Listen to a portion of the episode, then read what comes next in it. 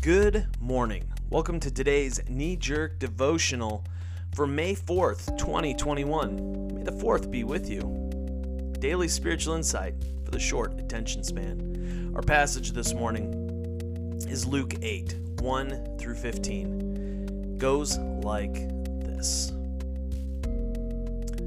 He, Jesus, continued according to plan, traveled to town after town, village after village preaching God's kingdom, spreading the message. The twelve were with him. There were also some women in their company who had been healed of various evil afflictions and illnesses. Mary, the one called Magdalene, from whom seven demons had gone out, Joanna, wife of Chuza, Herod's manager, and Susanna, along with many others who used their considerable means to provide for the company. As they went from town to town, a lot of people joined in and traveled along. He addressed them using this story. A farmer went out to sow his seed. Some of it fell on the road. It was tramped down, and the birds ate it. Other seed fell in the gravel. It sprouted, but withered because it didn't have good roots. Other seed fell in the weeds. The weeds grew with it and strangled it. Other seeds fell in rich earth and produced a bumper crop. Are you listening to this? Really listening? His disciples asked, Why did you tell this story? He said, You've been given insight into God's kingdom. You know how it works. There are others who need stories, but even with stories, some of them aren't going to get it. Their eyes are open, but don't see a thing. Their ears are open, but don't hear a thing. This story is about some of those people. The seed is the Word of God. The seeds on the road are those who hear the Word, but no sooner do they hear it than the devil snatches it from them so they won't believe and be saved. The seeds in the gravel are those who hear with enthusiasm, but the enthusiasm doesn't go very deep. It's only another fad, and the moment there's trouble, it's gone.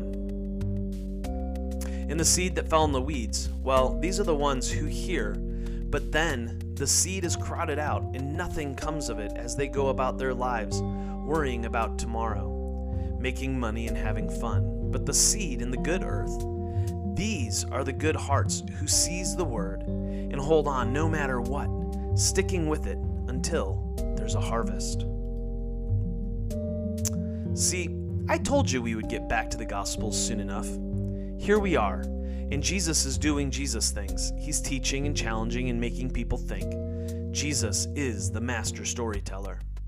This is one of those parables that Jesus explains for us. He helps us understand what he's trying to communicate. So the question that is asked is simple What kind of soil are you? I want to be the kind of soil that is good earth. I want to stick with it no matter what. And honestly, I haven't met another person that wants anything else. I don't know anyone that has said, nah, I'd rather have my life be marked by shallowness, worry, and greed. Thanks, though. Perhaps the real question is what can we do to develop our lives so that they are good soil? Are there things that we can do to avoid becoming people who are shallow, worrisome, and greedy? As I think more about this, I am realizing that this whole thing is a process. There's little here that just happens. It takes some time for the results of the seed being spread on the soil, for the results to show up.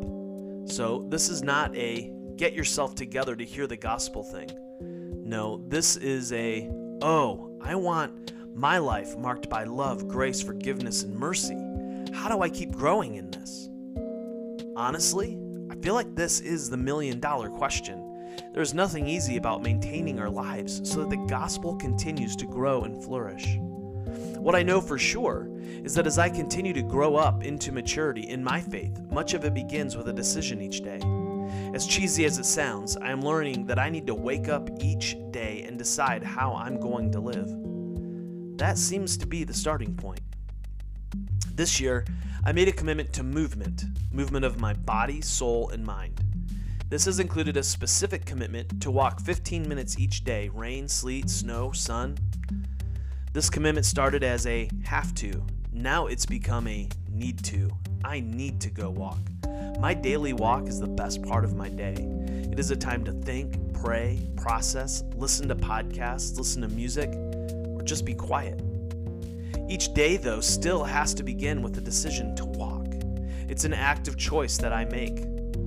I think that continuing to develop our souls into the kind of good soil that will hold on to love, grace, mercy, and forgiveness starts in the same place. We start with a choice each day.